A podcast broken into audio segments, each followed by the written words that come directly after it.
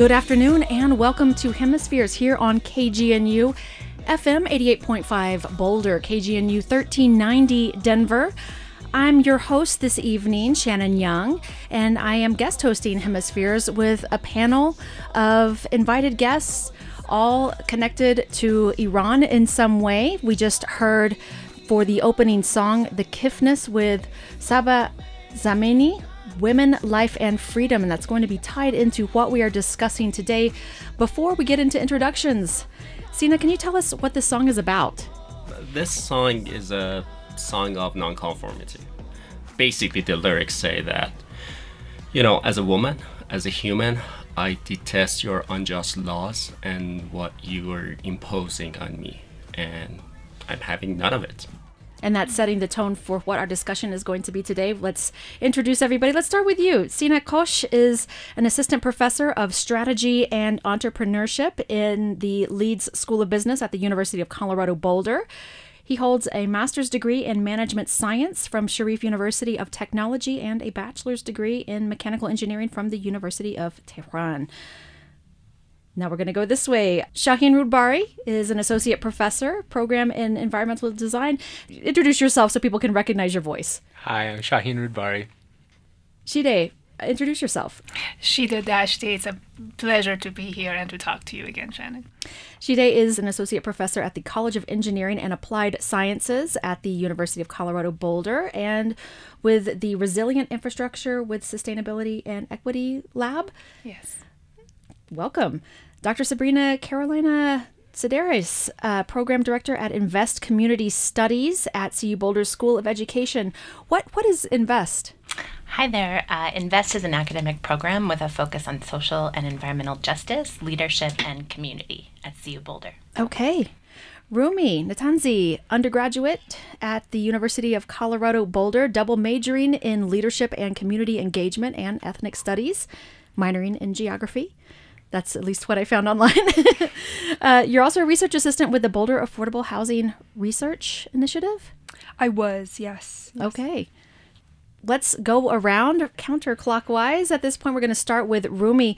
Could you explain your personal connection to Iran? Sure, yeah. Thank you so much for having us today, Shannon. We really appreciate being able to have this conversation and, and uh, spread it to a larger audience. Um, my connection with Iran, or to Iran, lies um, with my paternal side. My father is um, an Iranian immigrant. He came to this country in 1979 briefly before the revolution happened, the 1979 revolution in Iran happened. And so most of our family, almost all of our family, still lives in Iran. And so having that connection um, is a very vital part of my life. And I found a lot lies in my identity with being Iranian and, and the Persian community. Sabrina. And my connection to this issue is through my colleagues from CU Boulder.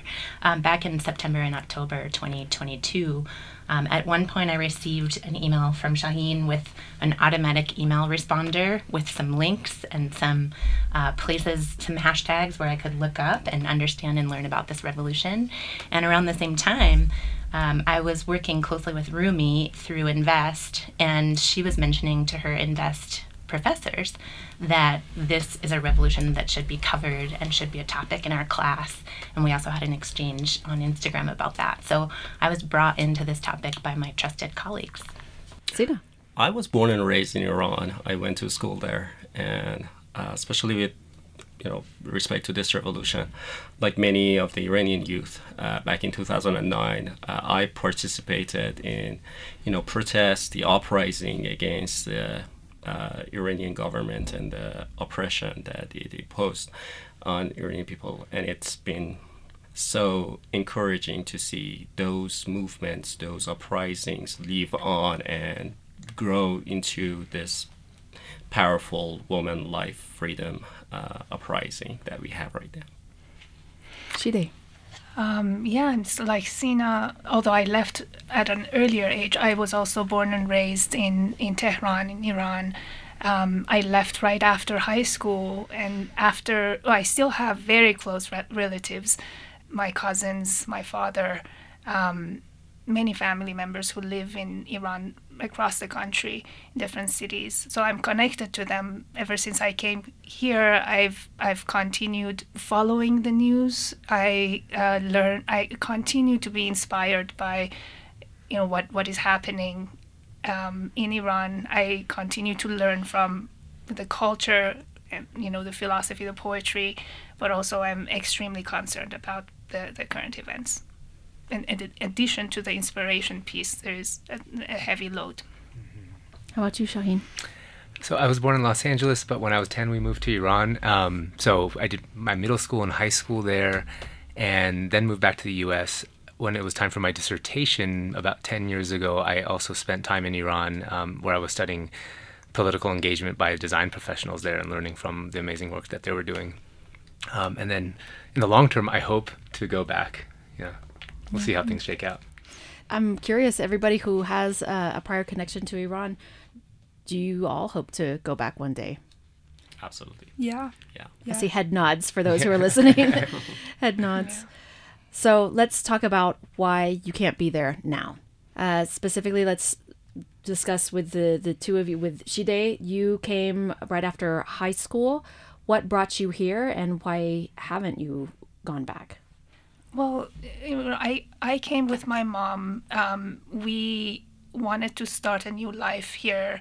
Um, she was divorced, and um, you know, with, within the context of the economy in Iran, and uh, also the the um, opportunities that are out there for people who graduate from col- recent graduates from college, we came here for a better life, and we built, you know, a better life. I went to college, finished school at the time when it was you know I wanted to look for academic positions and I, I was married at the time. Both me and my husband was here.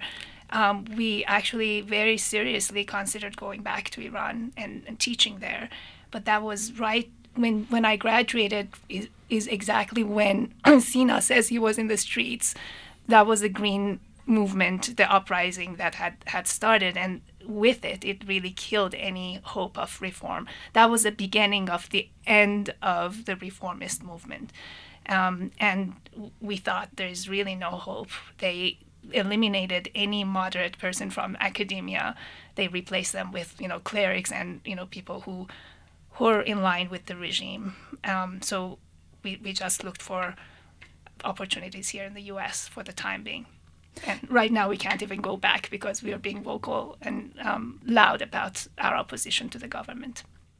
Sina, let's go back to 2009. We're we're all gathered here today to talk about, you know, how it's we're coming up on the 1 year anniversary of the start of the protests triggered by the death of Mahsa Amini, but let's take it back to 2009. This is not the the first uh, major uprising in recent memory. What happened in 2009? There was this election that many viewed as fraudulent election. Uh, the outcome of that election was Mahmoud Ahmadinejad that many believe that did not have that support that number showed. There was evidence of fraud, and people took on the streets to uh, protest against that uh, fraudulent election. That was the beginning of it, but it turned out to become uh, more about the existence of this oppressive regime after many people uh, were murdered, were jailed, were arrested. Um, many of uh, the audience probably remember Neda Agha-Soltan. Uh, her killing was at the time the uh, had the highest views of a person dying. So that was something that uh, basically made people uh, really detest the existence of of this government, which of course was brutally oppressed. But I think we can see the uh, principles of that movement, that the, the uh, roots of that movement still showing up in, in the recent uprisings. And so the uprisings of September 2022, those occurred 13 years after people hit the streets en masse in 2009. Um, what's the arc? Is this a completely different generation where you're passing the torch, or are a lot of the people who were in the streets in 2009 also out in 2022? So my view is that yes, there's so, uh, so many people from those uh, movements still in the streets, but I think now the leadership is with the youth of this generation. The leadership is much more with women uh, nowadays than what we experienced in, in 2009. And I think the slogans, the uh, the movement has become much more radical than before. As Shideh said, if there was some hope for some form of re- reform at the time, I think that is long gone. Now, the movement is about toppling this government, bringing uh, a new political system uh, and social system to power. Shideh. Yeah, I just wanted to add um, that that's exactly right. And after 2009, so that that's when my generation was in the streets mostly, and the the ask was, "Where is my vote?" That's all. And and people voted for somebody who was still a, a part of this regime, but was just a more slightly more moderate candidate now it's it's really beyond that. It's like Sina said, it's it's led at a revolution. Like so, it, it's it's not like we're asking for the same system. They're asking for very progressive ideas around freedom of thought, freedom of religion, race, equality, from all angles, of gender identities, but also it's merging environmental requests, environmental activism with um, the labor movement and the men are behind it, even though it's led by women. We've never had that in in in um, Iran's history, where when there have been many episodes of women asking, demanding their rights, but men were like not really not behind it at all. But now men are getting killed protecting the women. Women are also getting killed, and men are side by side with them. They have recognized for the first time that they, there can be no freedom without women's rights. Rumi, I'm curious. You you are the daughter. You're the U.S. born daughter of uh, an Iranian who who left the country right around the time of the revolution. What have been some of the discussions in your home as far as the the tracing the the generational movement? So you had the movement against the Shah, and then the clerics came to power, and then you have these other social uprisings that that happen along the way. What's the nature of the discussion with your father about where things are going? Yeah, yeah, it's a great question. I think when my father first came to this country, he was very outspoken and he was very uh, vehemently against the establishment of the Islamic Republic, even back then. Um, and so he still has that same radical spark that you know, has carried through all of these years and, you know, in 2009 with the Green Movement. And he has stayed up to date with politics, the political scene in Iran. And obviously, we have family there, so we talk back and forth, although that is um, sometimes not possible just because of censorship. And so, in this moment, especially, we've been having a lot of conversations about the uh, intergenerational nature of these protests um, and sometimes the lack of that. Uh, we're seeing significantly more um, youth on the streets, which has its its definite strengths. But um, additionally, we're we're seeing a bit of a lag in terms of um, some of the older generations also coming out um, and supporting in the same ways. Although you know, it, it's important to note here also that the term revolution is um, is incredibly subjective and um, it's it's up to interpretation. And so one's definition of revolution is completely different than another's. And so to some and, and to many, I think um, being in the streets is the only form of movement, a change, shutting down businesses, fighting. Um, and that is definitely happening, but additionally, there is a significant ideological shift that has happened and is happening within the minds of the Iranian people. And I think it is happening cross generationally. Um, so we, we discuss that significantly. We also talk a bunch about the strength and the brilliance of the people of Iran, um, my family members who are out on the streets, who are continually standing and using um, their small acts of defiance to further this movement. I think it has been difficult in many ways to discuss a lot of what's happening. It brings up a lot of uh, emotions um, and past traumas from that time, and so it's it's difficult for, for everyone, every everyone sitting here, and, and especially I think as as people who have experienced that, that past revolution and those movements, it's difficult, but there are definitely similarities that we're seeing. Rumi Natanzi is an undergraduate at the University of Colorado Boulder, and I'm joined here in studio by four other people who also have connections to the university.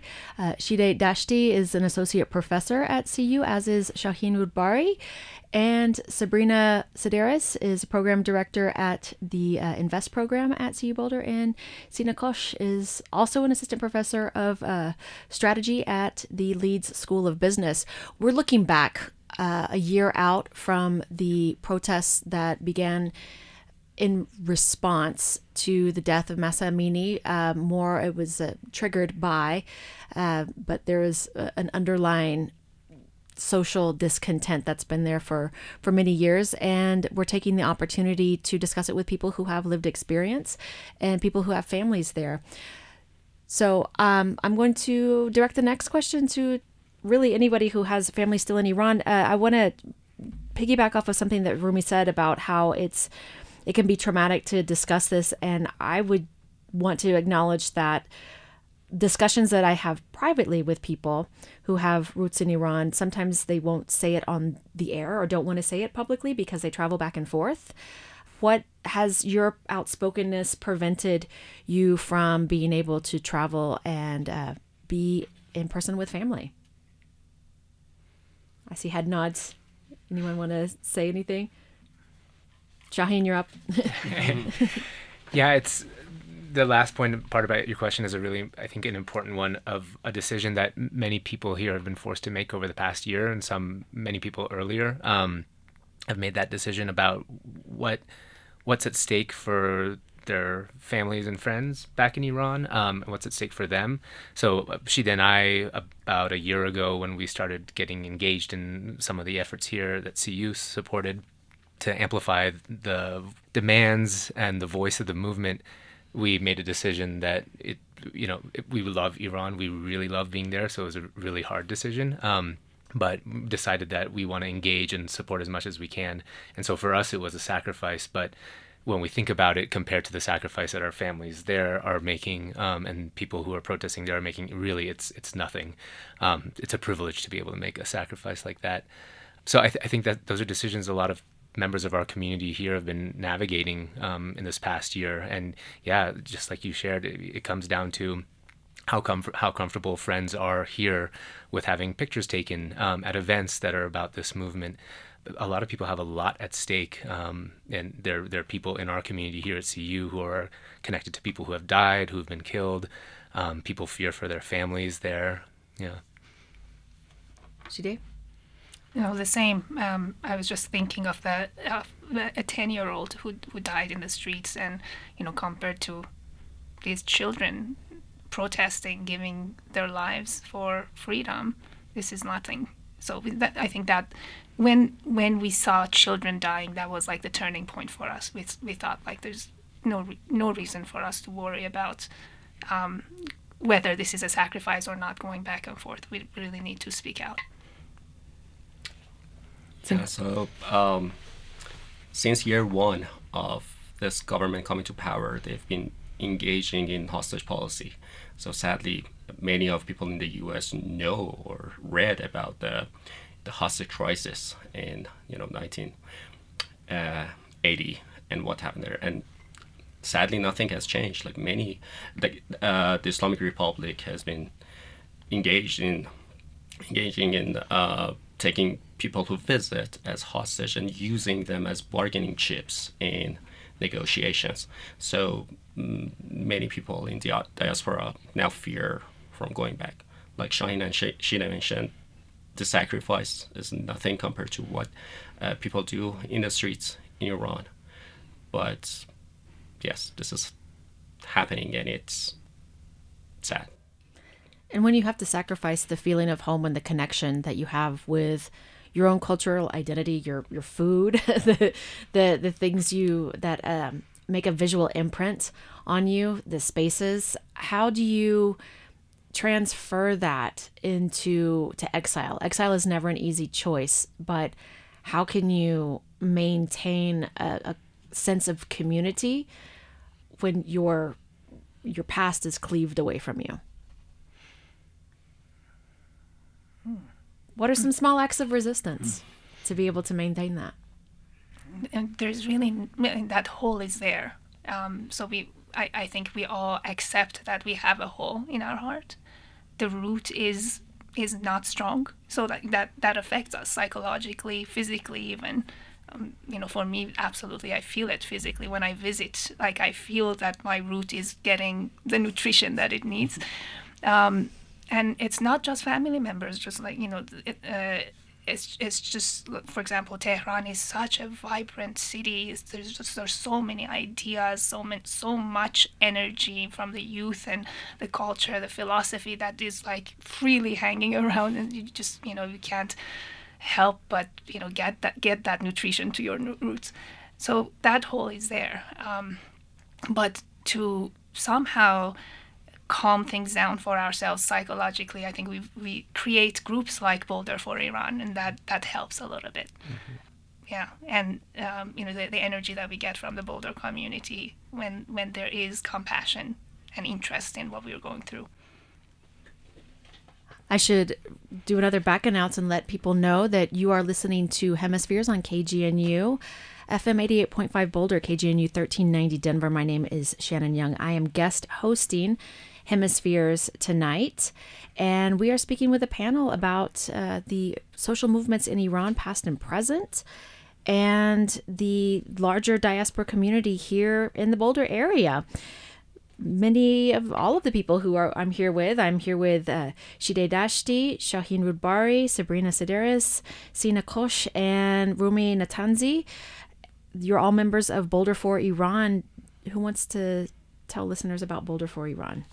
I can do that. All right, Serena. So, this group, plus several more uh, people of Iranian descent, people who are Iranian American, and their allies, um, we get together nearly every Saturday afternoon and we talk about actions that we can take in order to support the people of Iran while they participate in this revolution. And so um, initially, there were panel discussions, there were really important guests brought to Boulder for public uh, events and uh, lectures and films. And so we swelled to a larger and larger group through this series of events and actions that happened. And we now have 121 people who are receiving our newsletter via email and 13 legislative contacts and 11 media friends. Uh, we're just growing and growing, one connection at a time. And, you know, I think this sort of maybe speaks to the KGNU listener who might be thinking, why do Americans need to care? Uh, why do people like myself, a white American woman, uh, born and raised here on this soil without a family connection to Iran, um, what's in it? Uh, what's the stake that I might have in getting involved in this? You know, um, the United States has played a role within Iranian society and politics um, in the past century.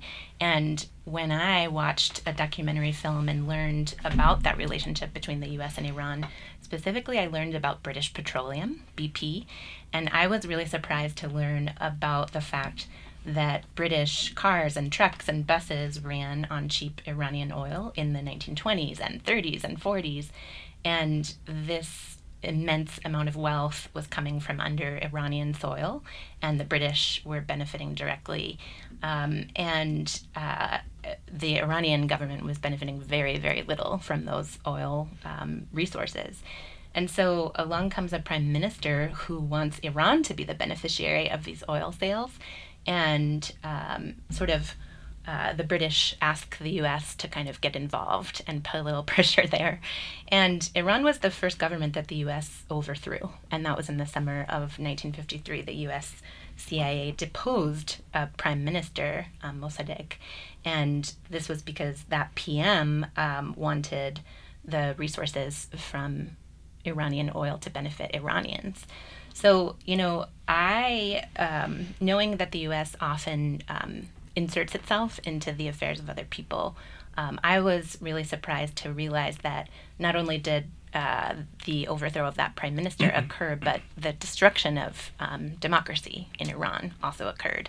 So it feels to me like those of us living in the US, um, once we understand that history and that legacy, you know, we have a responsibility to attend to this particular revolution, to study it and to learn from it, and um, to sort of take responsibility for the way that the US government in the past has inserted itself um, into other people's um, lives. So that's that's part of where Boulder for Iran comes from. Um, there are people here who, um, in the Iranian diaspora, and people who are American allies. Um, we have a necessity to understand this revolution and to pay attention to it and to learn tremendous amounts from it. I'll just also add that here in the US, uh, for over a year since the Supreme Court decision to overturn Roe v. Wade, um, we're very concerned about women's bodily autonomy. And this is a struggle that we can pay attention to to learn about how women are fighting for their own bodily autonomy. So, you know, Muslim women and all women should be free to express their religious beliefs and live their lives in public spaces. Um, and we have a lot to learn.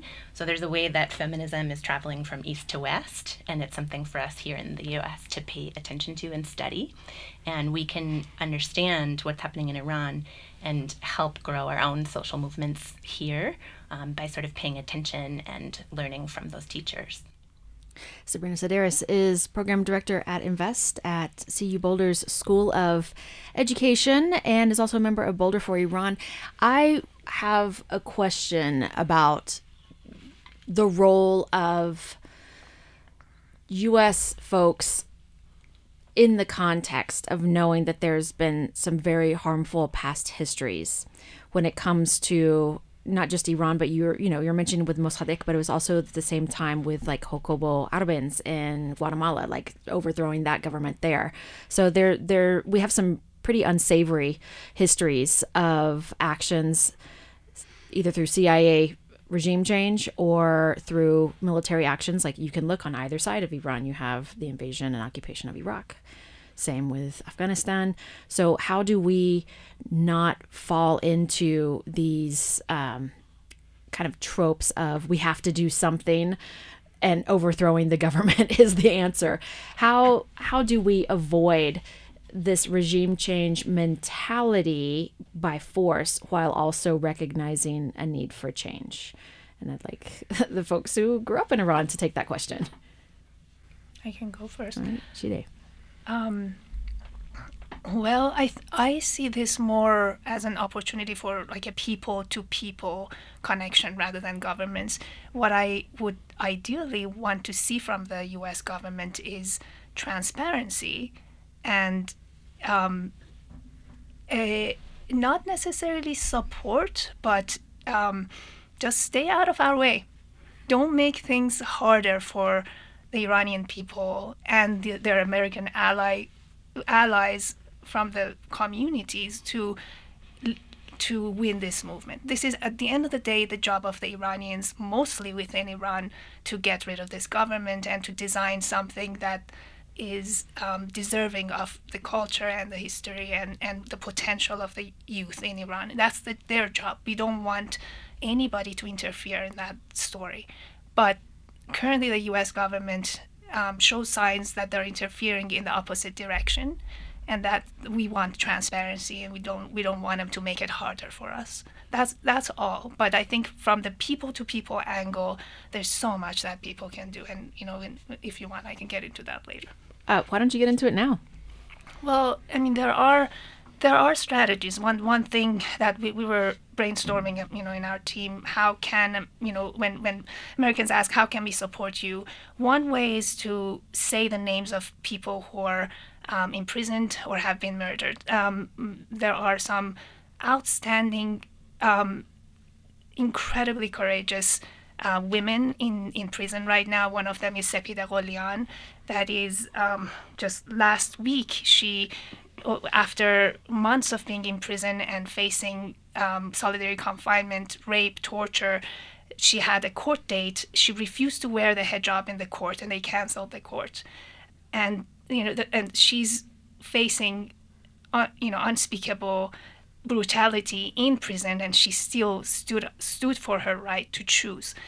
That's a name that can be used in social media hashtags. She's just one. There are so many others. Nasrin Sotoudeh, Farhad Meisami. I have some of their names written. Narges Mohammadi, Toomaj Salehi, the rapper, Nilufar Hamedi, and and so many more more um, journalists the, the two journalists who got the pictures of Mahsa Amini out they're in prison they will be in prison for years and again the brutality um, so that's one way. Say their names use hashtags use pins google their names learn about them tell others about them. Knowing talking about them gives this movement power. And if they see like the iranians inside iran see americans using hashtags of these people's names gosh i can't tell you how much how much strength that will give them to see like you know there are people who know and they understand and they, they're learning from it um, and there, there are other things like um, we can we can um, ask um, our congressmen and women uh, for transparency. I think maybe Sina wanted to talk more about transparency uh, uh, and and what we can actually ask our public officials. Go ahead. Uh, sure thing. I think yes, uh, just like Shideh said, uh, transparency is really important, especially when negotiating, when dealing with these um, governments that have shown time and again uh, acts of violence against their people. Um, just know that every single dollar that might be released to this government can be another baton in the hands of the morality police. Another bullet shot in the eye of the youth, eyes of the youth uh, in Iran. Um, these dictatorships, this, these governments, I think, survive uh, under the inaction of the international community, of the global community. Um, so, I uh, 100% agree with what Shideh said and what can be done here uh, in support of that movement. A lot of times the US government tells the public that part of the action that they're taking are sanctions. Do you find those to be effective? Why or why not? Shawhin? I won't answer, but I'll just kind of be explicit about the challenge of understanding sanctions and their efficacy for me. There are heated debates um, around sanctions in Iran. I think the consensus is moving towards absolute no engagement with this government. Um, but there there are other opinions, and you know I I study superficially as a member who's active in in these kinds of debates to try to understand, but it's so hard for me to wrap my head around. So I think that humility is very important for all of us to embrace, but I think a step beyond that needs to happen, and I'm I feel bad that I have not been able to come to a conclusion, but I, I wonder if any of my collaborators have. I, I can just add that you know it is really a complex issue. Um, if the entire g- global community worked together on one unified policy, it would be a different story. But we have you know some of the Western allies coming up with one one way of reacting to the Islamic Republic, and then we have China and Russia acting in different ways. So that I think that's what really leads to the complexity that Shawhin is talking about, and it's very hard for us to, to say for sure what what will help the people of Iran. What we know is. You know, engaging at this time when the government is literally, you know, murdering, raping our our people, engaging with them, transferring money to their, their accounts is not going to do it. If they lift sanctions, it needs to be very, very under uh, specific conditions of food and you know drugs and you know not not cash to this government that's going to use it to kill kill our people. But I, I this is not my expertise. I can I, I'm just pointing out some of the complexities. No easy answers. Always answers. Do you have some recommendations, though, as far as what how to improve people to people relations when there's there's social media blockades, there are language barriers, there are just basic understanding hurdles as well. What have you found to be most effective as as far as forming people to people relations?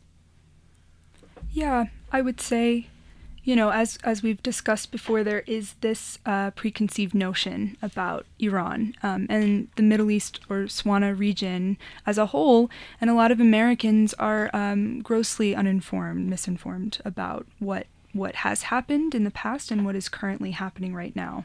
Um, and so I think, for one, just having conversations like the one we're having right now, um, and also finding a group of people, a community that you can um, delve into some of these more complex issues uh, and and share your perspective, intimate perspectives about you know the knowledge that you possess, while also recognizing the positionality that you have as um, an individual in the West. You know, as an Iranian American, I um, am more knowledgeable about this topic than most, but I also recognize that I come from the privilege and also lens of um, the West, and, and a lot of the issues I see things through, I try to see from different perspectives, but they are inherently westernized. Um, and so I think having that understanding when going into conversations or taking actions or you know, seeking out the best places to devote your attention and energy is incredibly important and needed in this moment. better listening skills. So, listeners, if you are tuned into this conversation and maybe you're just joining us now, we started it at the six o'clock hour. We have a panel of members of Boulder for Iran. Uh, you just heard from Rumi Natanzi, and we also have uh, Sina Kosh. Sabrina Sideris, Shawhin Roudbari, Shideh Dashti, and they all are connected in some way to the university as well. I want to talk about that particular connection. Why, how, how did that common ground, how did that be the commonality between the five of you and how is the university involved and is are there attempts to maybe formalize this education that we were just talking about how Westerners often are grossly underinformed about happenings in Iran, Iranian history, or even just the 20th century, 21st century history of Iran. Are there any attempts to to formalize that in an academic space? Oh, everybody is pointing at each other.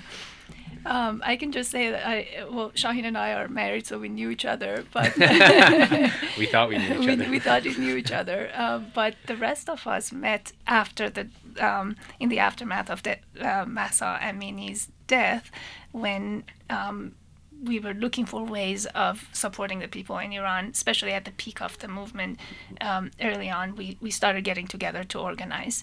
So um, it, we- for the, some of the events that we started planning, um, the provost office and a few different um, entities within the campus started to um, show solidarity and and uh, reach out to see how they could support um, the uh, Iranian American community of faculty and students, uh, but also the group that we were forming, and they were incredibly helpful.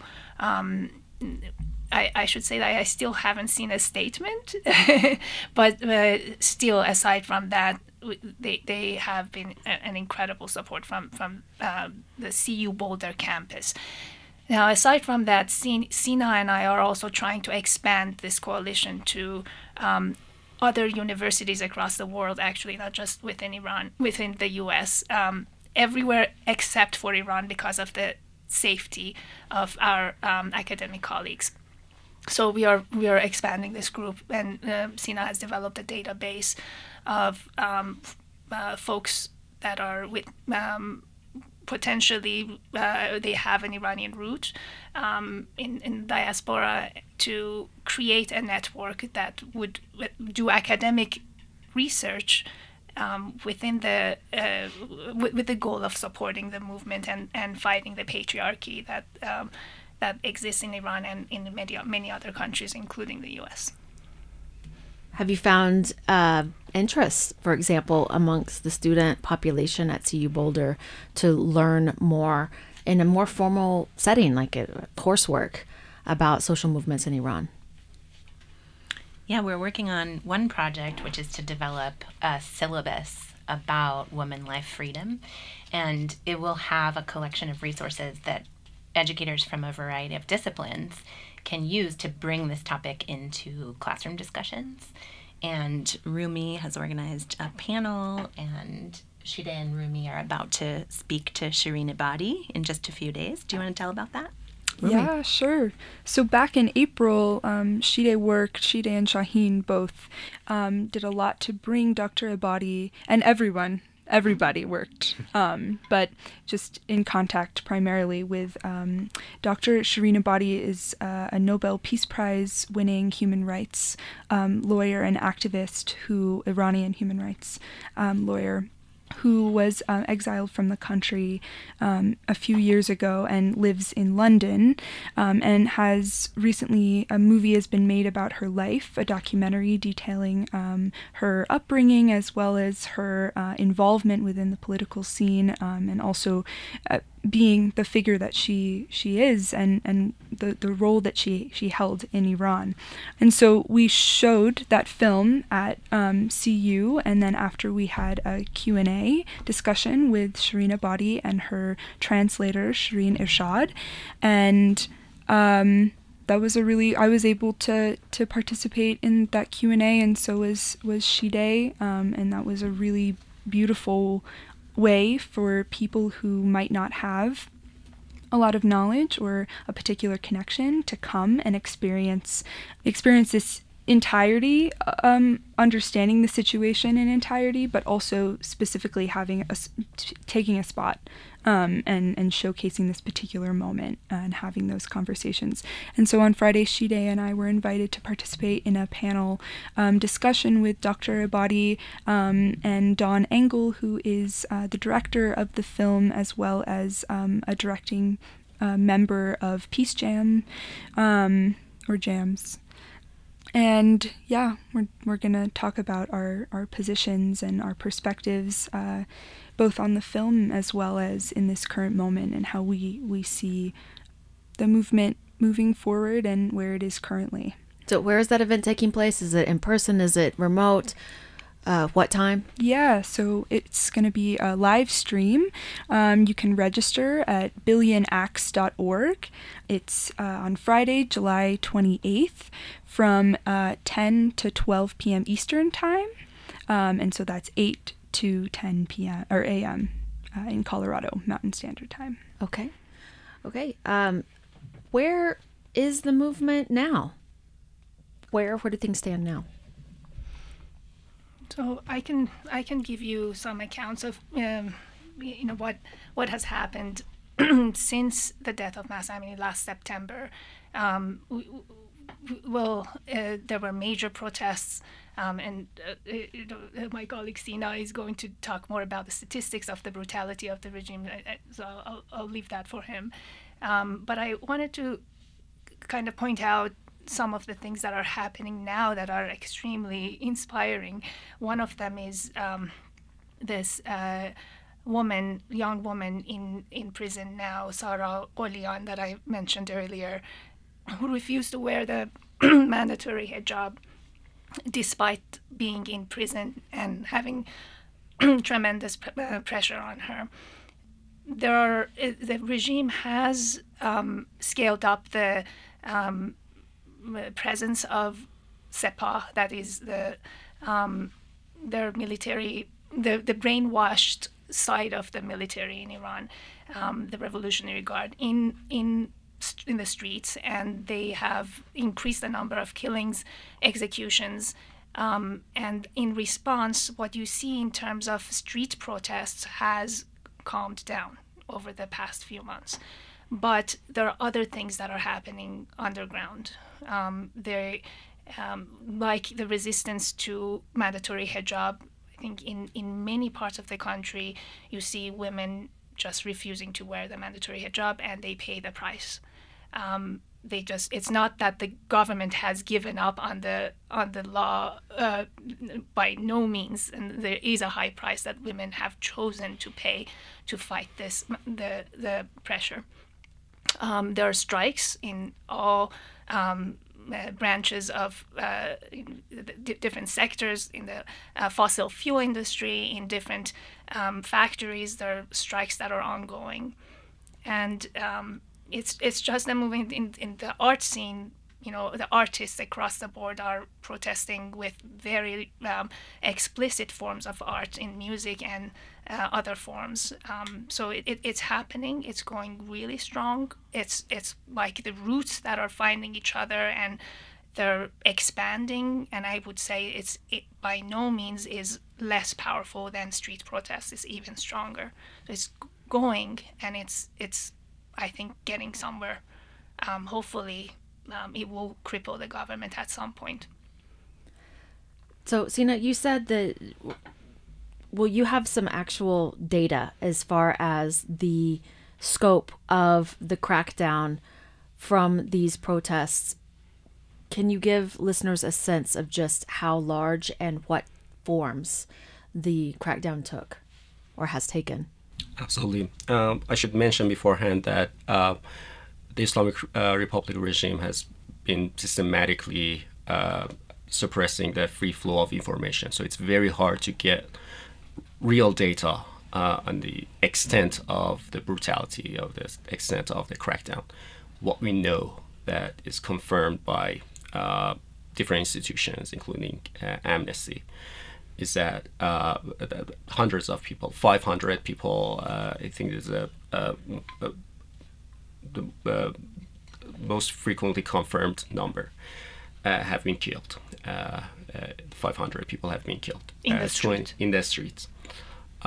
23 of them were children below the age of 18. Um, since the uprisings began, uh, at least seven uh, political prisoners that were uh, arrested because of these uprisings were executed. Um, we have 16 people at least in, on death row uh, as we speak. Um, political activists, journalists. Um, I want to add to the names that Shideh mentioned, um, or maybe uh, you mentioned them. Uh, uh, Elahe Mohammadi and uh, Negin Hamidi were the two journalists that actually exposed the killing of Mahsa Amini, and they're now in prison, waiting for some uh, ridiculous sentence to be handed down uh, from this government. So, and these numbers uh, definitely do not paint an accurate picture. If anything, the numbers are uh, much, much larger. Julie. Just wanted to add that also more than 20,000 people are in prison right now after this. 20,000. 20,000. And more than 100 um, schools across the country have been, uh, mostly for schools for girls, have been poisoned by chemical gas um, in the past few months. Um, again, it's very hard to confirm that it is the job of the government, but it is widely believed to be. The, it requires the kind of resources that the government has access to, and systematic attacking girls in school to scare off parents and stop women's education altogether. So these are happening in parallel to the statistics on executions and um, and and the death through direct shooting or beating in the streets that Sina just gave. So, with these targeting of girls' schools, do you see a shift towards, for example, the government taking some tips from, for example, how the Taliban has kept girls out of school in Afghanistan? Absolutely. They're one and the same. So, when the government, when the Iranian government responds to international criticism about execution of political prisoners, for example, the rationale that is stated is that they were violent against police, they burned police stations. Who are these political prisoners and what did they do? Well, I think if I might just briefly before, because um, I'm, I'm not qualified to answer this question in depth, but um, I would just maybe offer a distinction between um, the language of the Iranian government um, and the Islamic Republic regime, because the Islamic Republic is not representative of Iran. It never has been, and it never will be.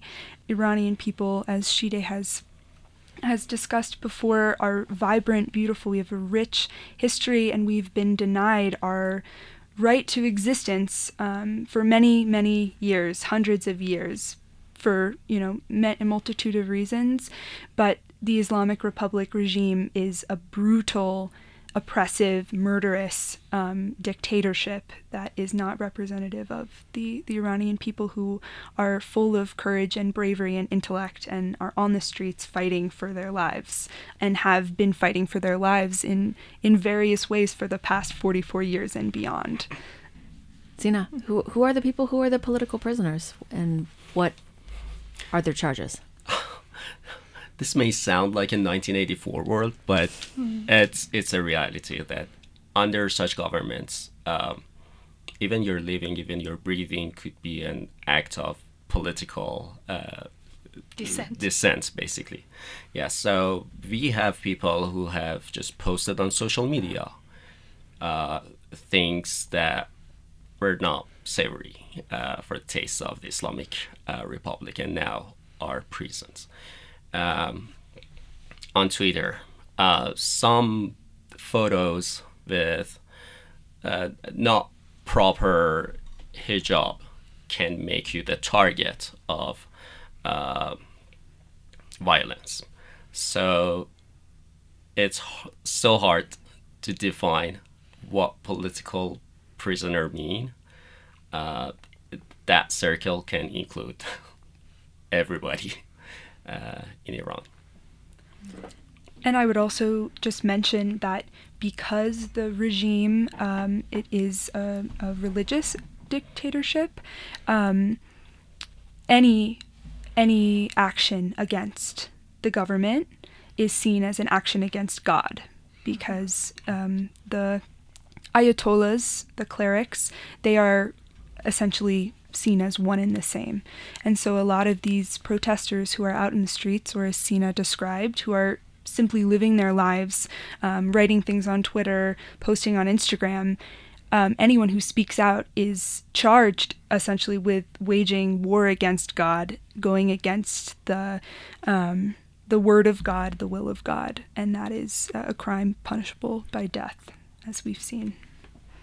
We are coming up on the top of the hour, I want to re identify the guests who you've been hearing for the past hour, or maybe you're just tuning in now. Shideh Dashti is an associate professor at the College of Engineering and Applied Science at the University of Colorado Boulder.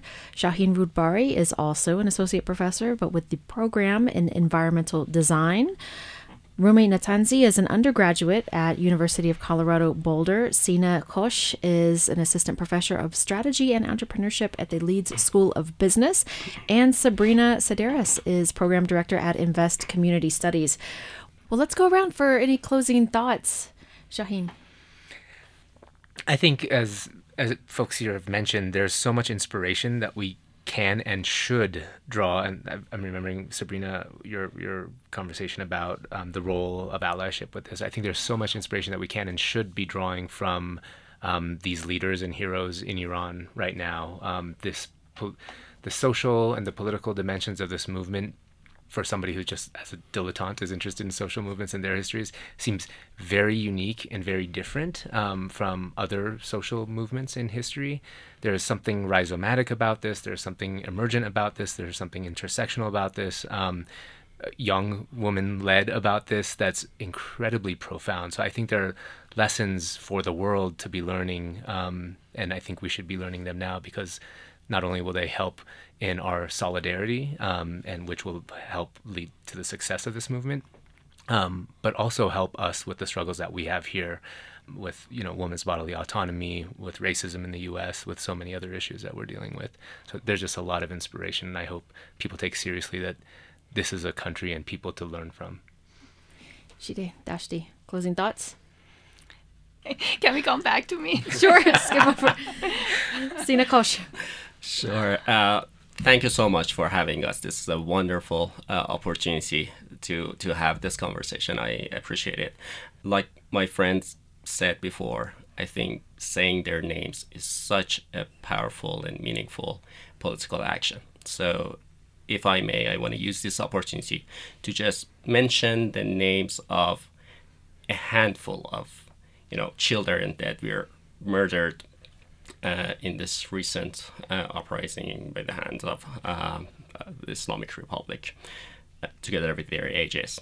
So, Zakaria Khial, 16, Kumar Daroftade, 16, Sarina Ismail Zade, 16, Nika Shakarami, 17, Asra Panahi, 15, Siavash Mahmoudi, 16, Adi Barahui, 11, Kian Pirfalak, 10.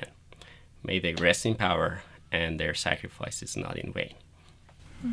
Sabrina Sideris. I just want to close by saying that Boulder for Iran supports the demands of the Iranians inside Iran who want a free secular democracy, a new constitution, and an end to the patriarchal theocracy. And if you'd like to join us in some actions and efforts, you can email us at boulderforiran at gmail.com. And that's the number four. Rumi Natanzi. Yeah. Thank you, Sabrina, for mentioning that because I think it's very important to voice that we are merely messengers in this situation um, and speaking to those in Iran as, as much as we're as is possible um, and amplifying their voices is of the utmost importance in this moment as well as raising awareness and standing in solidarity and allyship. I just want to thank you so much for standing in solidarity with our community in this way and for having us um, for this discussion. And also, I just mentioned uh, in a past conversation I had recently with one of my dear family members in Iran who is currently in the thrusts of um, defying the regime, not wearing her hijab and getting citations uh, as she drives in her car, and her friends um, are also getting citations for um, not wearing the mandatory hijab. Um, she mentioned to me that the lock of the mandatory hijab has been broken and we will never go back. And, you know, we are scared every day fighting for our lives, but it's our duty and we have to do this because this is our life. Um, so, yes, thank you so much. Shideh Dashti, take us home. Yeah, well, there's not much to add. Uh, Um, uh, thank you so much for this opportunity. I can't tell you how much this means to us, and the same for your listeners. I just wanted to add to the ask of my colleagues. Um, if if you have a friend that is connected in some way to Iran, um, ask how they're doing. Ask about the names that Sina um, talked about. Ask about our families, the little girls in our families in Iran who are facing um, discrimination and also the, the chemical gas that is being released in their schools. Um, ask us about these things, and that, that gives us power. It helps sustain us. Well, I want to thank you all for your time and for your reflections. You have been listening to Hemispheres on KGNU. My guests today have been Shideh Dashti, Shawhin Roudbari, Sabrina Sideris, Sina Kosh, and Rumi Natanzi. Thank you all so much for joining me. Thank you. Thank you. Have a good night, everyone. You're listening to KGNU FM 88.5 Boulder, KGNU 1390 Denver.